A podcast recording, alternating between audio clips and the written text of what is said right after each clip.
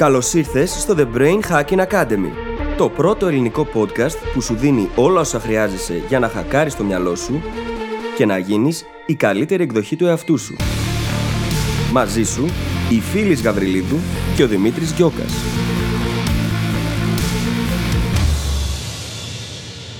Γεια σου, Brain Hacker, και καλώς ήρθατε σε ένα ακόμα επεισόδιο του The Brain Hacking Academy. Στο σημερινό μας επεισόδιο αναλύουμε ένα πολύ ενδιαφέρον και σημαντικό θέμα. Μπορεί να σου φανεί λίγο πιο απλό από άλλα θέματα που έχουμε συζητήσει, αλλά συμφωνούμε με τη φίλη ότι αν το κατανοήσουμε πραγματικά και αρχίσουμε να το εφαρμόζουμε στη ζωή μας σαν νοητικό μοντέλο, τότε μπορεί να κάνει πολύ μεγαλύτερη διαφορά από άλλα φαινομενικά πιο περίπλοκα θέματα για τα οποία έχουμε μιλήσει στο παρελθόν. Σήμερα μιλάμε για το κόστος ευκαιρίας. Πώς δηλαδή κάθε απόφαση που παίρνουμε και κάθε επιλογή που κάνουμε έχει ένα κόστος κρυφό πολλές φορές το οποίο έχει να κάνει με το τι θα μπορούσαμε να κάνουμε με το χρόνο, με τα χρήματα ή με οτιδήποτε άλλο επενδύουμε για να πάρουμε αυτή την απόφαση ή να κάνουμε αυτή την επιλογή. Είναι ένα κόνσεπτ που έρχεται από το χώρο των οικονομικών, αλλά έχει εφαρμογή σε όλα τα κομμάτια της ζωής μας. Το επεισόδιο είναι γεμάτο με παραδείγματα που θα σε βοηθήσουν να καταλάβεις ακριβώς πού εφαρμόζεται και πώς να το χρησιμοποιήσεις και εσύ στη ζωή σου. Και καθώς έχω ήδη πει πολλά ωραία για το επεισόδιο, δεν θα σας πω όλα εδώ. Θα σας αφήσω να πας να το απολαύσεις και θα τα πούμε στην άλλη πλευρά. Καλή ακρόαση. Καλησπέρα Δημήτρη. Καλησπέρα φίλη, τι κάνεις, πώς είσαι; Είμαι καλά. Γενικότερα είμαι καλά. Ειδικότερα είμαι πάρα πολύ χαρούμενη. Γιατί για από το όλα; journal. Το journal. Για το journal, ναι. Και για όλα αυτά που γίνονται αυτό το διάστημα και δεν μπορώ να τα πω τώρα γιατί είναι λίγο ρευστά κάπως τα πράγματα με τις ημερομηνίες. Ναι. Παρ' όλα αυτά είμαι πάρα πολύ χαρούμενη γι' αυτό. Και γενικότερα είμαι πάρα πολύ καλά και από υγεία και από ψυχολογία είμαι οκ. Εσύ πώς είσαι; Και εγώ το ίδιο, καλύτερα από την προηγούμενη περίοδο, έχω ακολουθήσει τελείως τη φιλοσοφία ότι ο καλύτερος τρόπος πέρα από τα προβλήματα είναι μέσα από αυτά. Δηλαδή, προσπαθώ απλά να κλείσω ένα-ένα τα κουτάκια που με έχουν ζωήσει και ταλαιπωρήσει τον τελευταίο καιρό, όπως έχω μοιραστεί σε κάποια επεισόδια. Και δουλεύει, αργά και βασανιστικά δυστυχώς. Δεν μπορείς από μια στιγμή στην άλλη να τα εξαλείψεις όλα, αλλά δουλεύει πάρα πολύ καλά. Και όντως, όπως λες, υπάρχουν και κάποιοι άλλοι παράγοντες που με κάνουν να χαίρομαι πάρα πολύ.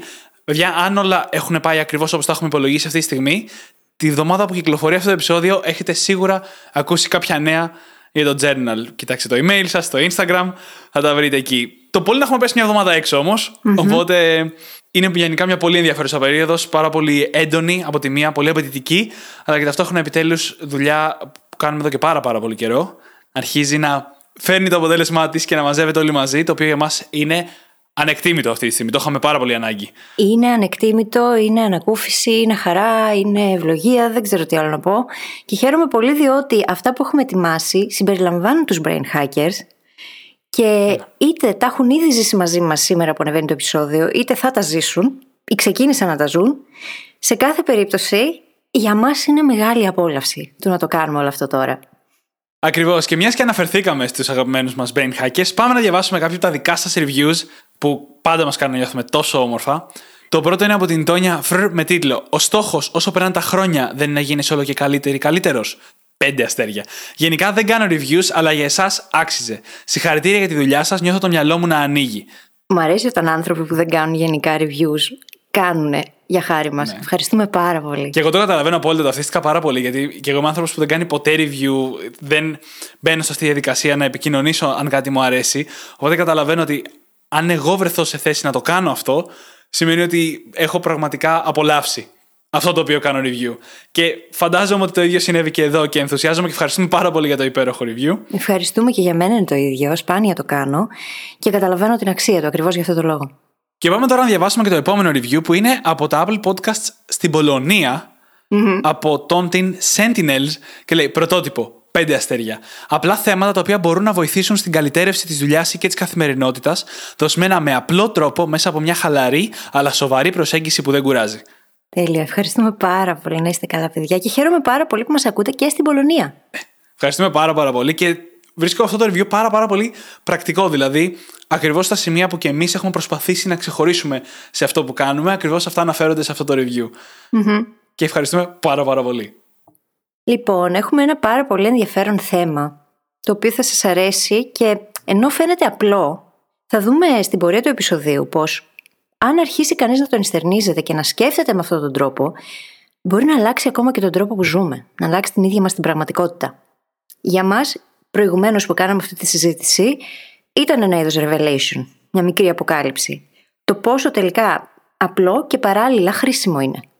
Και μιλάμε για το κόστος ευκαιρίας, το οποίο πρακτικά τι σημαίνει; Το κόστος ευκαιρίας είναι αυτό που αφήνουμε πίσω, αυτό που χάνουμε, αυτό που δεν κάνουμε κάθε φορά που παίρνουμε μια συγκεκριμένη απόφαση ή επιλογή.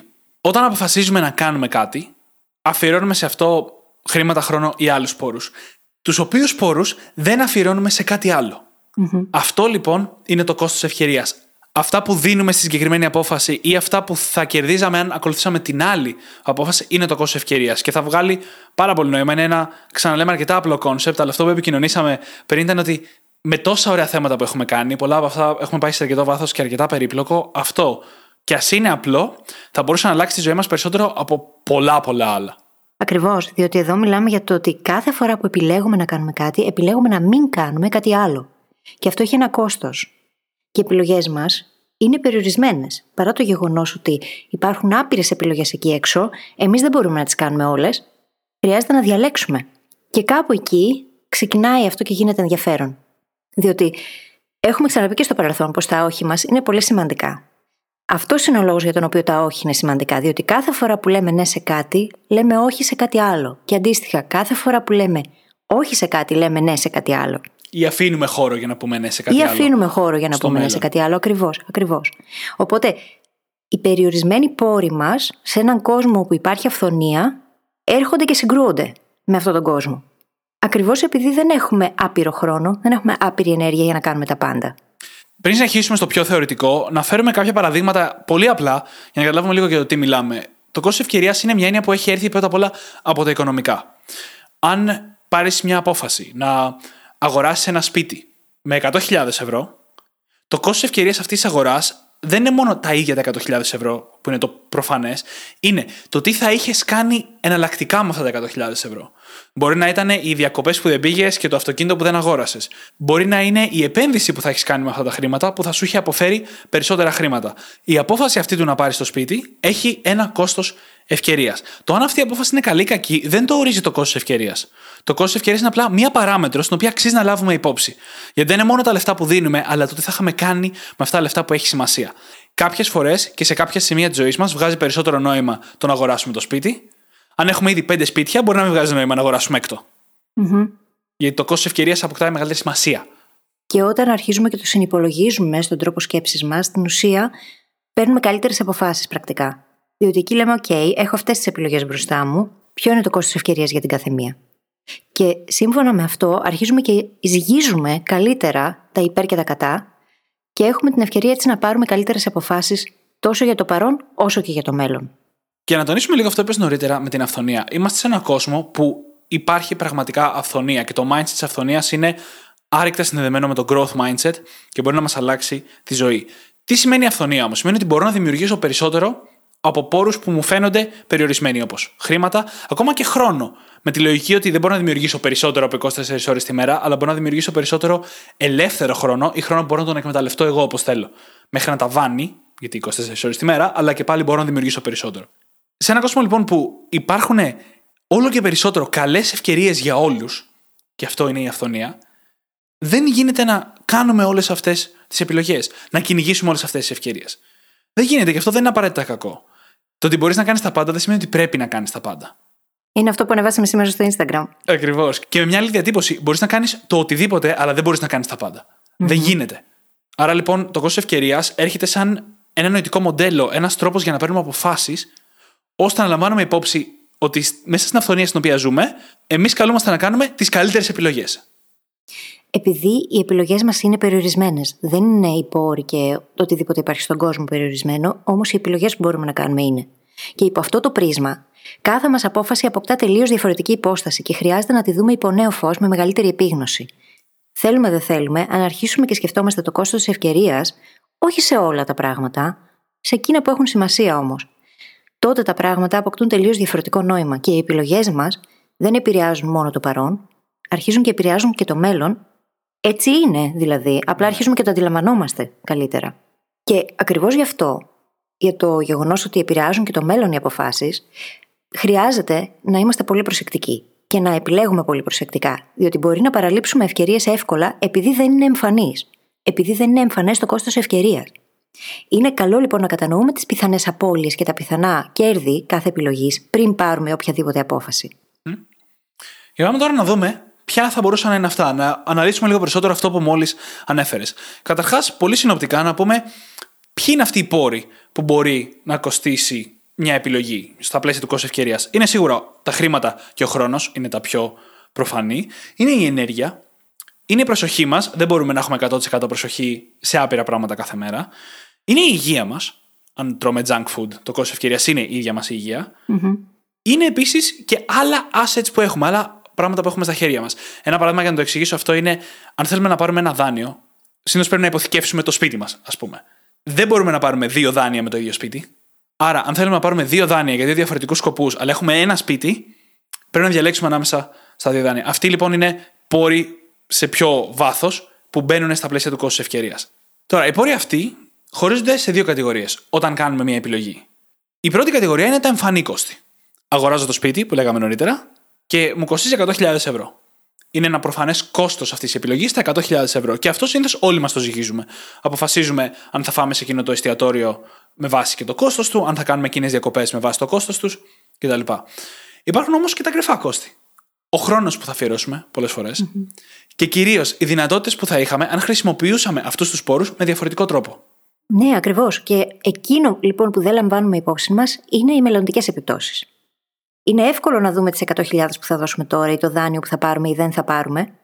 Όμως δεν σκεφτόμαστε πολύ μακριά. Και χρειάζεται να καλλιεργήσουμε την ικανότητα, παύλα δεξιότητα του να βλέπουμε μακριά στο μέλλον και να αξιολογούμε και τις επιπτώσεις των επιλογών μας αργότερα, όχι μόνο σήμερα.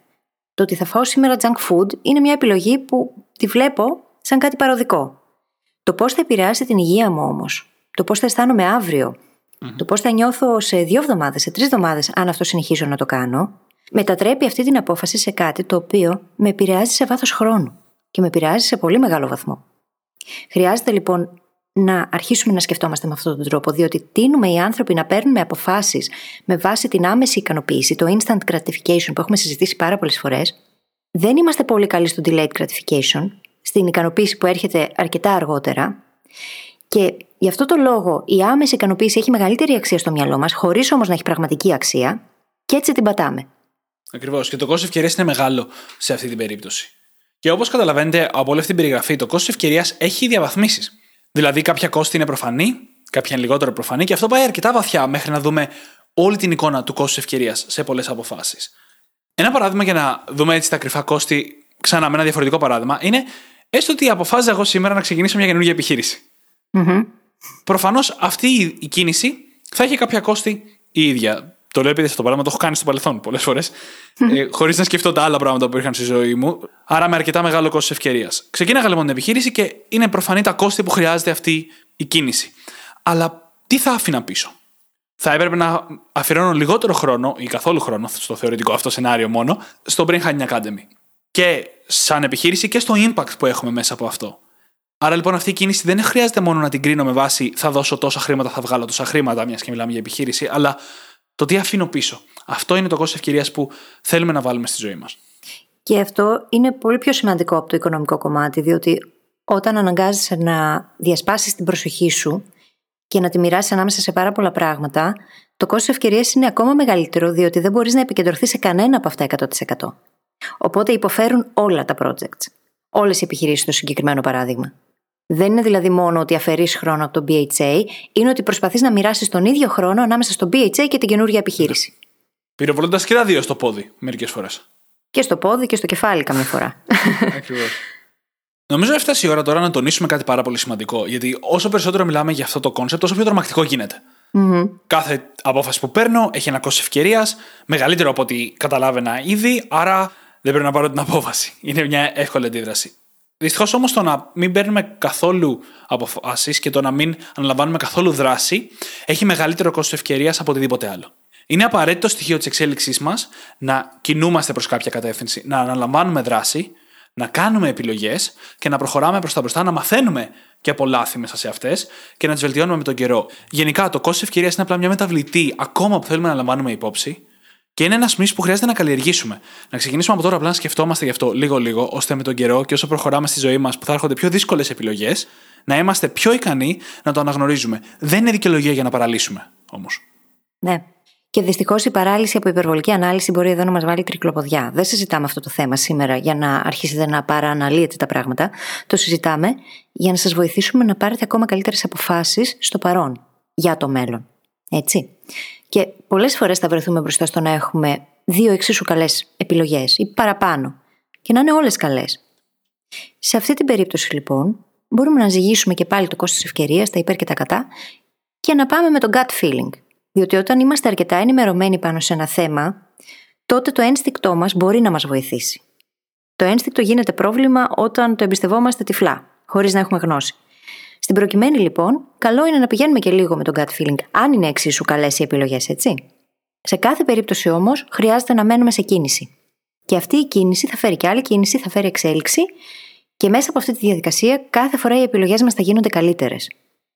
Και εννοείται ότι είναι μια έννοια που μπορούμε να την βρούμε σε πάρα πολύ βάθος ή σε πολύ λίγο βάθος. Η απόφαση του να αγοράσουμε ένα σπίτι είναι κάτι που θα κάνουμε μία, δύο φορές το πολύ στη ζωή μας.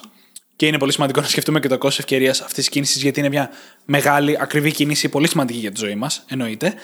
Και υπάρχουν άλλα πράγματα που κάνουμε κάθε μέρα, όπως το τι θα φάμε ή το τι θα αφιερώσουμε ένα πεντάλεπτο, τα οποία έχουν και αυτά κόστο ευκαιρίας και εντάξει, δεν είναι ανάγκη να το σκεφτόμαστε για το κάθε ένα πράγμα, γιατί μπορεί να γίνει πάρα πολύ κουραστικό. Θέλω όμως να κρατήσουμε στο μυαλό μας ότι κάθε άρθρο που διαβάζουμε, κάθε σκρολάρισμα στο Facebook ή στο Instagram, κάθε μπουκιά που τρώμε και κάθε φαγητό που τρώμε, όλα αυτά έχουν κόστο ευκαιρίας. Και περισσότερο από το να προσπαθήσουμε να γίνουμε μονικοί και να σκεφτόμαστε τα πάντα με βάση το κόστος ευκαιρίας τους, το ξεκαθαρίζουμε αυτό για να καταλάβουμε πόσο γενικευμένο είναι αυτό το μοντέλο, πόσο επηρεάζει τη ζωή μας και πόσο θα έπρεπε να επηρεάζει τις αποφάσεις μας αυτοματοποιημένα, ξαναλέω, όχι σε μονικό σημείο. Ναι, για παράδειγμα, αν κάποιος συνηθίζει κάθε πρωί πηγαίνοντας στη δουλειά του να παίρνει έναν καφέ από το μαγαζί της γειτονιάς, αυτό έχει μεγάλο κόστος ευκαιρίας και οικονομικό, ενδεχομένως και από άποψη υγείας, αν πίνει πολλούς καφέδες, μπορεί και από άποψη χρόνου ακόμα, γιατί μπορεί να καθυστερεί. Μπορούμε να σκεφτούμε πάρα πολλά σενάρια και θα δούμε και στο τέλος μια ωραία άσκηση που μπορεί να μας βοηθήσει στο να υπολογίζουμε το κόστος ευκαιρίας καλύτερα.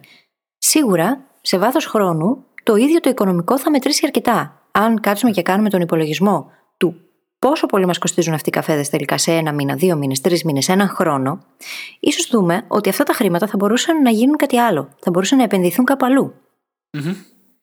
Αν πρόκειται λοιπόν για τέτοιου τύπου συνήθειες, εκεί αξίζει να το υπολογίσουμε το κόστος ευκαιρίας και να δούμε, ωραία, είναι αυτό όντως μια σοφή επιλογή που κάνω, ή θα μπορούσα να επιλέξω κάτι άλλο το οποίο θα μου κάνει καλό σε βάθος χρόνου; Μπορεί να γίνει αρκετά περίπλοκη σα σκέψη αν πάμε να το εφαρμόσουμε το κόστος ευκαιρίας. Αρχικά, αυτά τα χρήματα που περιγράφεις στο παράδειγμα, μπορείς να πάρεις να τα επενδύσεις. Έχουμε ξαμιλήσει για τον ανατοκισμό και την εκθετική αύξηση στο παρελθόν και αν τα επενδύσεις με ένα καλό επιτόκιο κάθε μήνα αυτά τα λεφτά για 30-40 χρόνια, το ποσό είναι ασύλληπτο. Είναι πολύ παραπάνω από ένα σπίτι, που έλεγα νωρίτερα.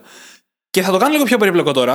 Θα μου πείτε εσείς αν το παρακάνω περίπλοκο, γιατί υπάρχει και κόστος ευκαιρίας μέσα στο κόστος ευκαιρίας. Τι θέλω να πω. Εγώ ποτέ δεν ήμουν υπέρ της λογικής του όταν κοιτάμε τα οικονομικά μας, ασχολούμαστε με τους καφέδες. Υπάρχει ολόκληρη σχολή στο personal finance παγκοσμίως που λέει αυτά τα 5 ευρώ στον καφέ, τα 2 ευρώ στον καφέ μαζεύονται και γίνονται πάρα πολλά λεφτά να τα επενδύσεις. Μένα ποτέ δεν μου άρεσε αυτή η λογική. Μου φαίνεται πολύ περίεργο να περιοριστώ σε τόσο βασικό επίπεδο και καθημερινό επίπεδο και σε σχετικά μικρό επίπεδο. Δεν θεωρώ ότι ταιριάζει με το mindset της αυθονίας.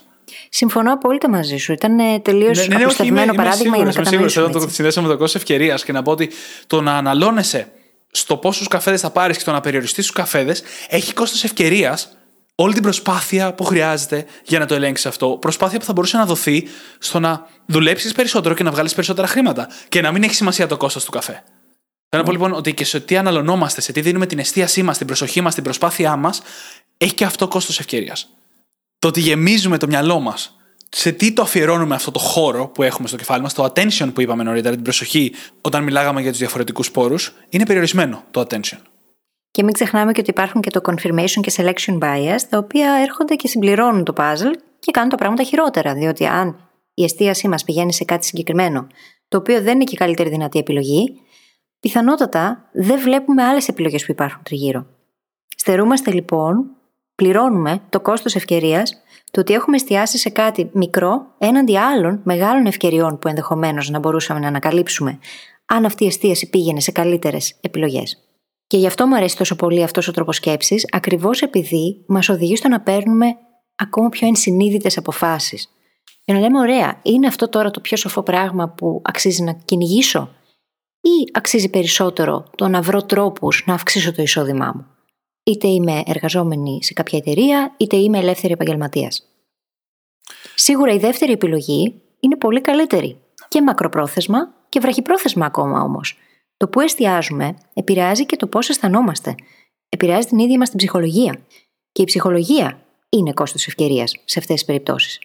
Όταν μπαίνουμε σε scarcity mindset, δυστυχώς εστιάζουμε έξω από τη ζώνη ελέγχου. Εστιάζουμε σε πράγματα τα οποία δεν μπορούμε να επηρεάσουμε. Και με αυτόν τον τρόπο περιορίζουμε πάρα πολλές φορές τον εαυτό μας. Και μιας και μιλάς για τον εαυτό μας, να πούμε ότι το κόστος ευκαιρίας μας επιτρέπει να δούμε και τη ζωή μας πιο ολιστικά. Γιατί πάρα πολλές φορές κοιτάμε αποφάσεις σε ένα μικρό κουτάκι του στυλ τι χρειάζεται να δώσω τώρα και τι θα πάρω από αυτήν ακριβώς την κίνηση.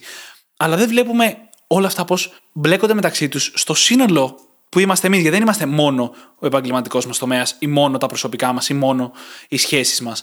Είμαστε όλο το σύνολο. Παραδείγματος χάρη, αν συνεχίζουμε να κάνουμε μια δουλειά που δεν θέλουμε με τίποτα, που τη μισούμε, που την απεχθανόμαστε, όπως θέλετε πει εδώ.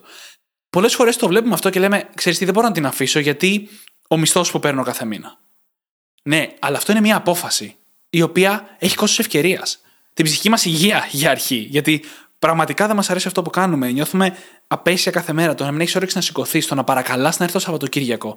Όλα αυτά δεν είναι ο τελικός μας στόχος. Το σημείο της ζωής μας που θέλουμε να φτάσουμε, ανεξάρτητα με το αν είναι αυτό που βρισκόμαστε, έτσι. Θέλουμε να φτάσουμε σε ένα σημείο που να είμαστε καλά με τα βασικά κομμάτια της ζωής μας. Άρα λοιπόν το κόστος ευκαιρίας είναι πολύ μεγαλύτερο από απλά την παράμετρο του αν θα έχουμε το μισθό μας τον επόμενο μήνα. Και αλλάζει το πώς παίρνουμε τις αποφάσεις, αλλάζει το πού πάει η βαρύτητα. Γιατί συνειδητοποιούμε ότι είναι όλα πολύ πιο συνδεδεμένα μέσα από αυτά τα κρυφά κόστη που έχουμε συζητήσει μέχρι τώρα. Ναι, και πολλές φορές έχω πει στο podcast και γενικότερα το λέω ότι το χειρότερο πράγμα που μπορώ να κάνω στον εαυτό μου είναι να φτάσω κάποια στιγμή στα 75-85, να γυρίσω και να κοιτάξω πίσω και να πω τι θα είχε γίνει αν. Και να συνειδητοποιήσω εκείνη τη στιγμή το κόστος ευκαιρίας που πλήρωσα. Αυτό πονάει πάρα πολύ. Αν κάνουμε αυτό το νοητικό πείραμα, θα δούμε ότι δεν μας παίρνει να παίρνουμε αποφάσεις με βάση την ασφάλεια μόνο. Και ναι, είναι κάτι πολύ σημαντικό η ασφάλεια. Όμως τι κόστος ευκαιρίας έχει; Πόσο πολύ μας κοστίζει πραγματικά σε ψυχολογικό και προσωπικό επίπεδο. Είναι κάποιες επιλογές τις οποίες χρειάζεται να κάνουμε, τις οφείλουμε στον εαυτό μας. Και όλο αυτό που περιέγραψες, φαντάστηκα πώς θα ήταν αν δεν είχα πάρει την απόφαση να αρχίσω να αυτονομούμε. Τι θα είχε γίνει, θα ήμουν καλά, θα ήμουν χαρούμενη, θα μπορούσα να κάνω τώρα αυτά που κάνω; Θα ένιωθα την αυτοπραγμάτωση που είναι και στην κορυφή της πυραμίδας του Μάζλο για όλους μας; Όχι. Και δες πόσα πράγματα θα είχα χάσει αν είχα επιλέξει να μείνω εκεί. Και αξίζει να το σκεφτούμε όλοι αυτό. Καθένας για τον εαυτό του.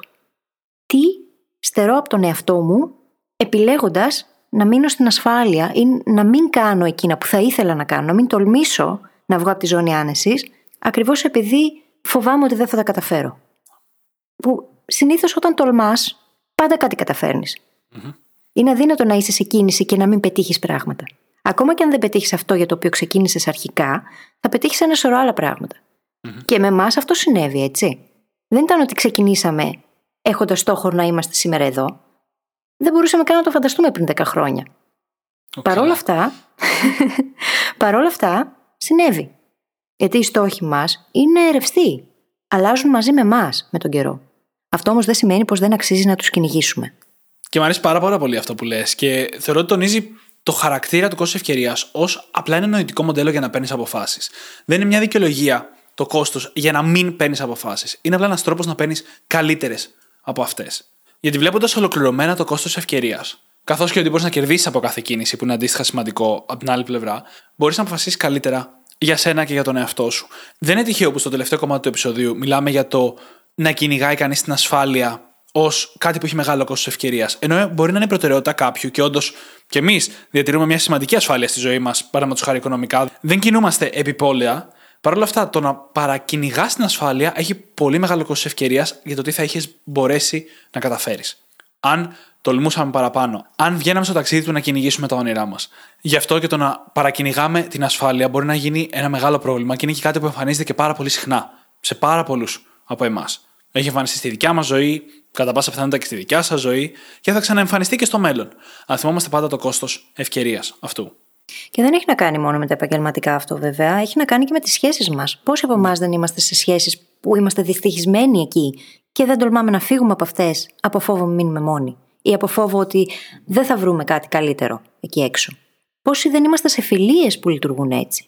Πόσοι δεν κρατάμε τοξικούς ανθρώπους, μάλλον ανθρώπους που έχουν τοξικές συμπεριφορές στη ζωή μας, από φόβο ότι θα είμαστε μόνοι και δεν θα έχουμε κανέναν για να κάνουμε παρέα; Με κόστος ευκαιρίας όλες τι άλλες σχέσεις που θα μπορούσαμε να διαμορφώσουμε. Ακριβώς. Και η κόστος ευκαιρίας το να ήμασταν σε καλύτερη ψυχολογική κατάσταση και να μπορούσαμε να χρησιμοποιήσουμε αυτή την καλύτερη ψυχολογική κατάσταση για να κάνουμε περισσότερο καλό στους εαυτούς μας ή στους ανθρώπους γύρω μας.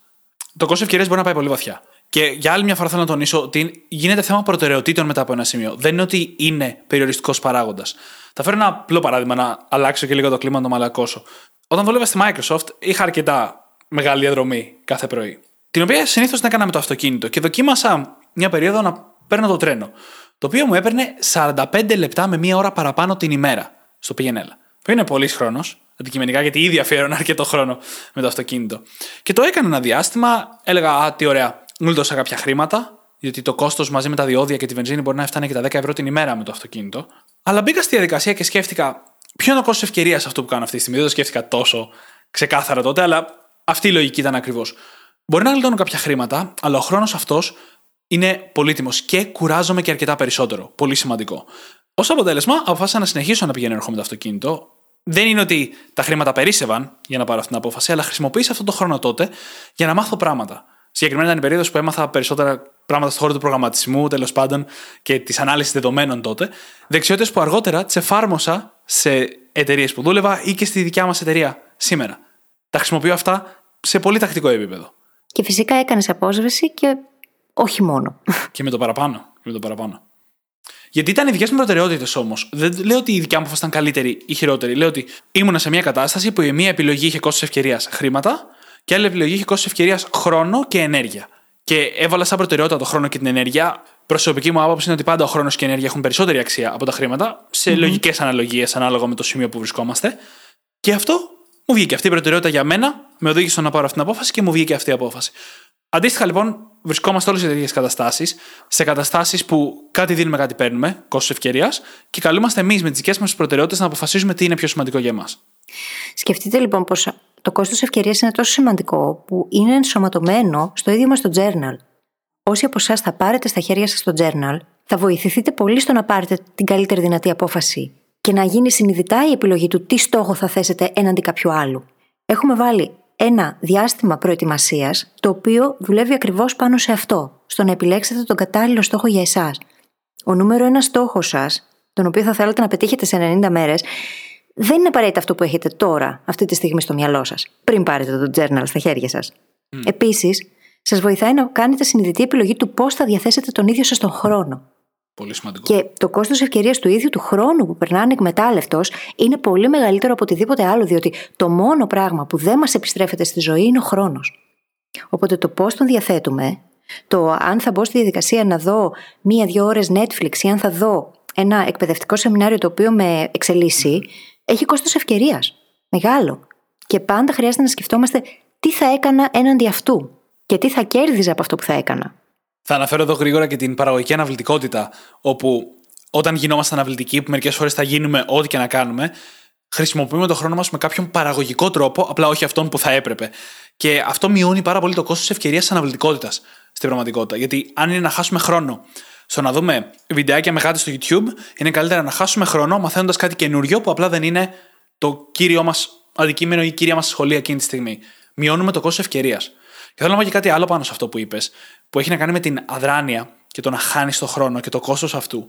Το να επιλέξεις να μην κάνεις τίποτα, το να επιλέξεις να μην πάρεις καμία απόφαση ή να μην κάνεις κάτι με το χρόνο σου, είναι και αυτό μία απόφαση. Και όσο περίεργο και να ακούγεται αυτό, με τη λογική του κόστους ευκαιρίας γίνεται πολύ πιο ξεκάθαρο. Γιατί κάθε φορά που λες, δεν θα χρησιμοποιήσω αυτό το χρόνο για κάτι, όπου χρησιμοποιήσω μπορεί να είναι να το χρησιμοποιήσω παραγωγικά ή να το χρησιμοποιήσω για να ξεκουραστώ πραγματικά, αλλά να είναι συνειδητό αυτό, έτσι. Το να μην χρησιμοποιήσω το χρόνο για κάτι ή το να μην κάνω κάτι με τα χρήματα που έχω, είναι και αυτό μια απόφαση, γιατί υπάρχει το κόστος ευκαιρίας του τι θα μπορούσα να είχα κάνει με αυτό το χρόνο ή με αυτά τα χρήματα. Και σκέψου και τι self-signaling κάνεις εκείνη την ώρα, στο ίδιο σου το υποσυνείδητο, για τις επιλογές που κάνεις και για την ίδια σου την ταυτότητα, για την προσωπικότητά σου. Όταν επιλέγω να δω Netflix αντί να κάνω κάτι άλλο, τη στιγμή που έχω επιλογές, τι self-signaling μου κάνει αυτό; Ποια είμαι εκείνη την ώρα; Είμαι ο ιδανικός μελλοντικός με αυτό ή είμαι το άτομο από το οποίο προσπαθώ να ξεφύγω; Συσσαγωγικά ξεφύγω. Αυτό το οποίο προσπαθώ να αλλάξω. Είμαι το άτομο που θα φάει το μπισκότο ή το άτομο που επιλέγει να φάει κάτι πιο υγιεινό; Αυτά όλα έχουν κόστος ευκαιρίας και την ίδια μας την ψυχολογια και την ίδια μας την ταυτότητα. Το πώς βλέπουμε εμείς οι ίδιοι τον εαυτό μας. Και αυτό ίσως είναι και πιο σημαντικό από τα πάντα. Ναι, και θέλω να σταθούμε λίγο σε αυτό. Θα χρησιμοποιήσω το παράδειγμα με τον μπισκότο. Πάντα ξέραμε ότι το μπισκότο έχει κόστος και στα πλαίσια του self-signaling. Δηλαδή έχει το κόστος με τις θερμίδες, έχει το κόστος ότι δίνουμε ένα κακό σημάδι στον εαυτό μας ότι είμαστε ο άνθρωπος που τρώει τα μπισκότα για τον άνθρωπο που τρώει τις σαλάτες, το θεωρητικά κακό self-signaling. Έχει και το κόστος ευκαιρίας ότι εκείνη τη στιγμή θα μπορούσαμε να είχαμε φάει κάτι άλλο. Κάτι που θα μας είχε δώσει μια θετική εικόνα. Δεν είναι λοιπόν μόνο μείον ένα, είναι και το συν ένα που δεν πήραμε. Mm-hmm. Στο σημάδι προς τον εαυτό μας, η όλη η λογική του self-signaling. Ναι, οπότε χρειάζεται πάντα να βλέπουμε τα πράγματα σε αντιπαραβολή με εκείνα που θα κάναμε στη θέση τους. Αν η επιλογή είναι ανάμεσα σε μπισκότο και μπανάνα, προφανώς η μπανάνα είναι η καλύτερη δυνατή επιλογή. Αν η επιλογή μου είναι ανάμεσα σε μπισκότο, μπανάνα και μούρα, το παράδειγμα που μου είπε ο Δημήτρης πριν την ηχογράφηση, γιατί τα μούρα είναι τα superfoods μέσα σε αυτή την τριάδα, τότε πιθανότατα η μπανάνα δεν είναι ούτε αυτή καλή επιλογή. Αυτό που λες τώρα θεωρώ ότι είναι από τα σημαντικότερα υπονοητικά μοντέλα σε αυτό που συζητάμε σήμερα.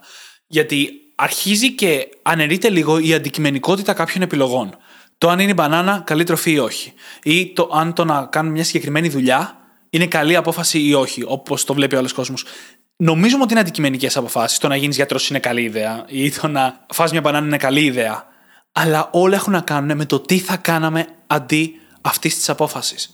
Και πόσο μου θυμίζει όλο αυτό το κόνσεπτ που συζητήσαμε στο προηγούμενο επεισόδιο που είχε αντικείμενο το time blocking.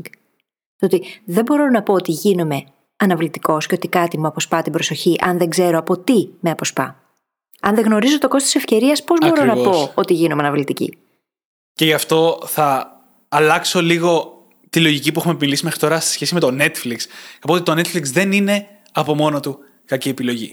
Είναι το τι θα κάναμε αντί για το Netflix. Αν είμαστε πολύ κουρασμένοι και είναι αργά το βράδυ και το μόνο για το οποίο έχουμε όρεξη και κουράγιο είναι το να κάτσουμε και να χαλαρώσουμε και το Netflix μας χαλαρώνει, τότε το Netflix είναι μια πολύ καλή επιλογή. Mm-hmm. Γιατί δεν υπάρχει όντως κόστος ευκαιρίας. Δεν θα σηκωνόμασταν εκείνη τη στιγμή να κάνουμε γυμναστική ή να διαβάσουμε κάτι καινούριο, γιατί είμαστε κουρασμένοι. Στην προκειμένη, ίσως θα ήταν το να πάμε να κοιμηθούμε λίγο πιο νωρίς, βέβαια.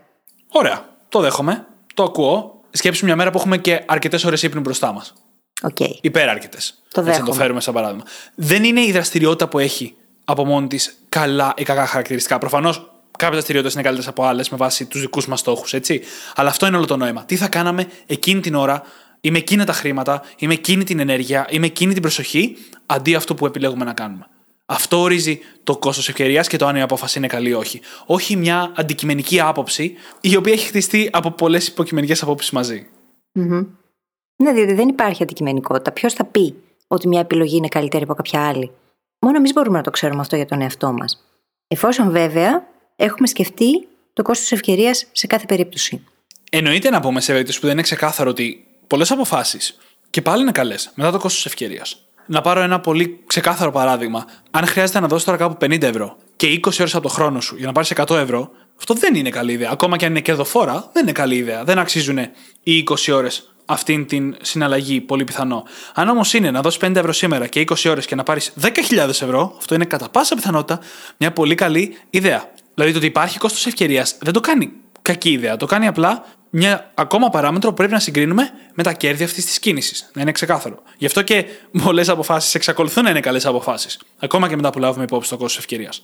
Ναι, το όλο κόνσεπτ του κόστους ευκαιρίας είναι εδώ για να μας βοηθήσει να πάρουμε απλά καλύτερες αποφάσεις και να ξέρουμε, να είμαστε ενημερωμένοι για το τι χάνουμε ενδεχομένως. Αυτό δεν σημαίνει όμως ότι χάνουμε στην πραγματικότητα, γιατί κάτι κερδίζουμε από την επιλογή που κάναμε. Προφανώς. Έτσι. Ακριβώς. Και πάμε τώρα να πάρουμε αυτή την έννοια πάντα, χαρακτηριστικό μας, σε ένα επίπεδο παρακάτω και να δούμε λίγο σε βάθος χρόνου τι συμβαίνει. Όσο περισσότερο πετυχημένοι γινόμαστε, όπου πετυχημένοι δεν μιλάω μόνο για τα επαγγελματικά, μπορεί να μιλάω στις σχέσεις μας ή σε οποιοδήποτε άλλο κομμάτι, όσο πιο πετυχημένοι γινόμαστε, τόσο περισσότερες ευκαιρίες θα βρίσκουμε μπροστά μας. Είναι μια έννοια που στον κόσμο του business λέγεται deal flow και μιλάει για την ροή των ευκαιριών και των συμφωνιών που γίνεται όταν έχεις αρχίσεις και ρολάρεις, να το πω απλά. Mm-hmm. Mm-hmm. Στο business κόσμο αυτό είναι εύκολο να το δούμε.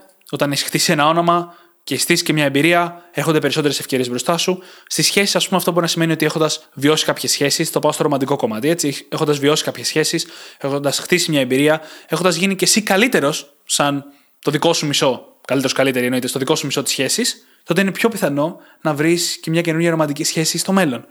Η οποία θα έχει και καλύτερη ποιότητα από τις προηγούμενες. Ακριβώς, ακριβώς. Γιατί έχεις περισσότερη εμπειρία, έχεις μάθει από αυτό. Όταν λοιπόν φτάνουμε σε αυτό το σημείο και έχουμε περισσότερες ευκαιρίες, γίνεται όλο και πιο σημαντικό το να μπορούμε να ξεχωρίσουμε μέσα από αυτές, να δούμε το κόστος ευκαιρίας και να διαλέξουμε. Και εδώ κολλάει πάρα πολύ αυτό που λέγαμε νωρίτερα, το πόσο σημαντικό είναι το όχι στα πλαίσια της λογικής του κόστους ευκαιρίας που συζητάμε σήμερα. Γιατί όσο περισσότερες ευκαιρίες έχεις, τόσο πιο πολλά όχι θα πρέπει να πεις. Ο Warren Buffett έχει μια εκπληκτική ατάκα που λέει: Η διαφορά ανάμεσα σε έναν πετυχημένο άνθρωπο και σε έναν πολύ πετυχημένο άνθρωπο είναι ότι ο πολύ πετυχημένος άνθρωπος λέει όχι σχεδόν στα πάντα. Και γι' αυτό το λόγο είναι τόσο σημαντική δεξιότητα το να μάθουμε να βάζουμε όρια, να γνωρίσουμε τον εαυτό μας και να μάθουμε να λέμε όχι. Με υγιή τρόπο. Παρ' όλα αυτά, είναι απαραίτητη δεξιότητα. Διότι μας θωρακίζει και μας προφυλάσσει από πράγματα τα οποία δεν είναι οι καλύτερες δυνατές επιλογές για εμάς και ταυτόχρονα μας βοηθάει να πάρουμε καλύτερες αποφάσεις. Και να έχουμε φυσικά και το χρόνο για αυτές, έτσι. Ακριβώς. Και ο λόγος που είπα ότι πάμε τώρα στο πιο περίπλοκο κομμάτι με αυτό είναι γιατί φτάνουμε σε ένα σημείο που έχουμε πολλές ευκαιρίες μπροστά μας όσο προχωράμε στη ζωή μας και προσπαθούμε. Και αυτές οι ευκαιρίες αρχίζουν και γίνονται όλο και πιο καλές. Και βρισκόμαστε σε ένα πολύ ενδιαφέρον και καλό σημείο να βρίσκεσαι, καλά προβλήματα να εχει αλλά σε ένα περίεργο σημείο στο οποίο έχουμε πολλές καλές αποφάσεις και λίγες πραγματικά καλές. Λίγες καλύτερες αποφάσεις. Και είναι αυτό που λένε ο εχθρό του καλού είναι το καλυτερο Εκεί λοιπόν, το να πάρω μια απόφαση που φαινομενικά είναι καλή, μπορεί να μην είναι καλή γιατί το κόστος ευκαιρίας της είναι μια καλύτερη στην οποία λέμε όχι. Επειδή λοιπόν αυτό μπορεί να γίνει πραγματικά περίπλοκο, φαντάσου να έχεις στο τραπέζι 2 ή 5 ή 10 επιχειρηματικές ευκαιρίες, οι οποίες όλες φαίνονται καλές στα χαρτιά και πρέπει να καταφέρεις να ξεχωρίσεις ποια θα είναι καλύτερη σε βάθος χρόνου, δύσκολη δεξιότητα, είναι ένας μη αυτός που θέλουμε να ξεκινήσουμε να χτίζουμε από σήμερα. Να μπορούμε να εντοπίζουμε το κόστος ευκαιρίας. Να μπορούμε να δούμε γιατί μια απόφαση που φαίνεται καλή μπορεί να μην είναι σε βάθος χρόνου με βάση το κόστος ευκαιρίας της. Και αυτό χτίζοντάς το, μπορούμε να το χρησιμοποιήσουμε πιο ενσυκτοδός στο μέλλον, όταν βρεθούμε στην πολύ καλή κατάσταση του να είμαστε εγκλωβισμένοι ανάμεσα σε πολλές καλές επιλογές. Και γι' αυτό τώρα στο πιο πρακτικό κομμάτι του θέματος, πάμε να δούμε πώς μπορούμε να το κάνουμε αυτό. Πώς μπορούμε να αρχίσουμε να καλλιεργούμε αυτή τη δεξιότητα, να δυναμώνουμε τον μη του κόστους ευκαιρίας, του να αναγνωρίζουμε το κόστος ευκαιρίας.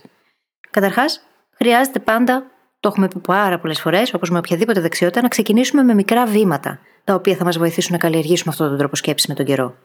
Μπορεί να ξεκινήσουμε να κάνουμε brainstorm το κόστος ευκαιρίας για διάφορες μικρές επιλογές που έχουμε μπροστά μας. Οικονομικές ή και άλλες. Και υπάρχουν τρεις πολύ ωραίες ερωτήσεις, οι οποίες θα μας βοηθήσουν να παίρνουμε πιο ενσυνείδητες αποφάσεις από εδώ και πέρα.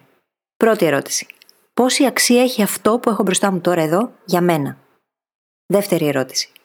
Από τι παρετούμε ή τι αφήνω για να το αποκτήσω ή να το κάνω αυτό; Και τρίτη ερώτηση, και ίσως και η πιο σημαντική, από τι παρετούμε ή τι αφήνω πίσω στο μέλλον για να αποκτήσω ή κάνω αυτό που έχω μπροστά μου τώρα; Ναι. Μέσα από αυτή τη διαδικασία λοιπόν, και μπορεί να ξεκινήσουμε απλά με τον καφέ που θα πάρουμε αύριο το πρωί, χωρίς αυτό να σημαίνει ότι δεν θα πάρουμε τον καφε Περισσότερο είναι ένα νοητικό πείραμα, μια άσκηση νοητική που θα μας βοηθήσει να αρχίσουμε να σκεφτόμαστε με αυτόν τον τρόπο. Και σε ένα ακόμα βήμα πιο πέρα, μπορούμε να κάνουμε journaling πάνω σε αυτό να το συζητήσουμε με τον εαυτό μας γραπτός και να πούμε: Ωραία, έχω μπροστά μου αυτές τις επιλογές. Ποιο είναι το κόστος ευκαιρίας κάθε φορά; Mm-hmm. Ποιες είναι εκείνες οι απώλειες που θα έχω παίρνοντας τη συγκεκριμένη αυτή απόφαση που σκέφτομαι να πάρω; Και να το αφήσουμε όλο αυτό να γίνει κομμάτι του mindset μας. Και να φέρουμε ένα παράδειγμα, να προσπαθήσω να δημιουργήσω ένα παράδειγμα αυτή τη στιγμή γύρω από αυτές τις τρεις ερωτήσεις. Α πούμε ότι έχουμε μπροστά μας δύο ευκαιρίες για θέσεις εργασίας, έχουμε κάνει συνεντεύξεις και έχουν έρθει δύο offers, εκ των οποίων είναι παρόμοιες δουλειές, έτσι, η μία είναι 700 ευρώ και άλλη 1000 ευρώ.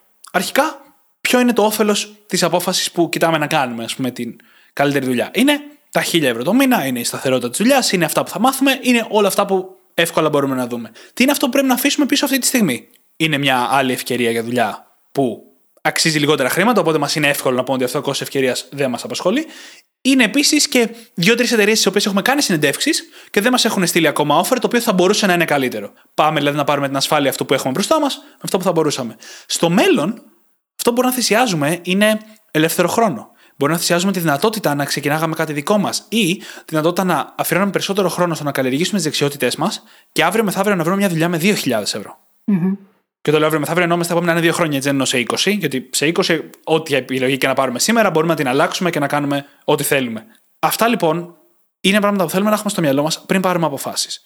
Μου αρέσει πάρα πολύ αυτό το παράδειγμα, διότι όλοι μπορούμε λίγο ή πολύ να ταυτιστούμε μαζί του. Και χρειάζεται να λάβουμε υπόψη και όλες τις παραμέτρους, έτσι. Τι σημαίνει το να κάνω τη δουλειά των χιλίων ευρώ και τι σημαίνει το να κάνω τη δουλειά των 700. Ναι. Χρειάζεται να γνωρίζουμε τον χρόνο που χρειαζόμαστε για το καθετή. Επίσης, να λάβουμε υπόψη τη δική μας οικολογία.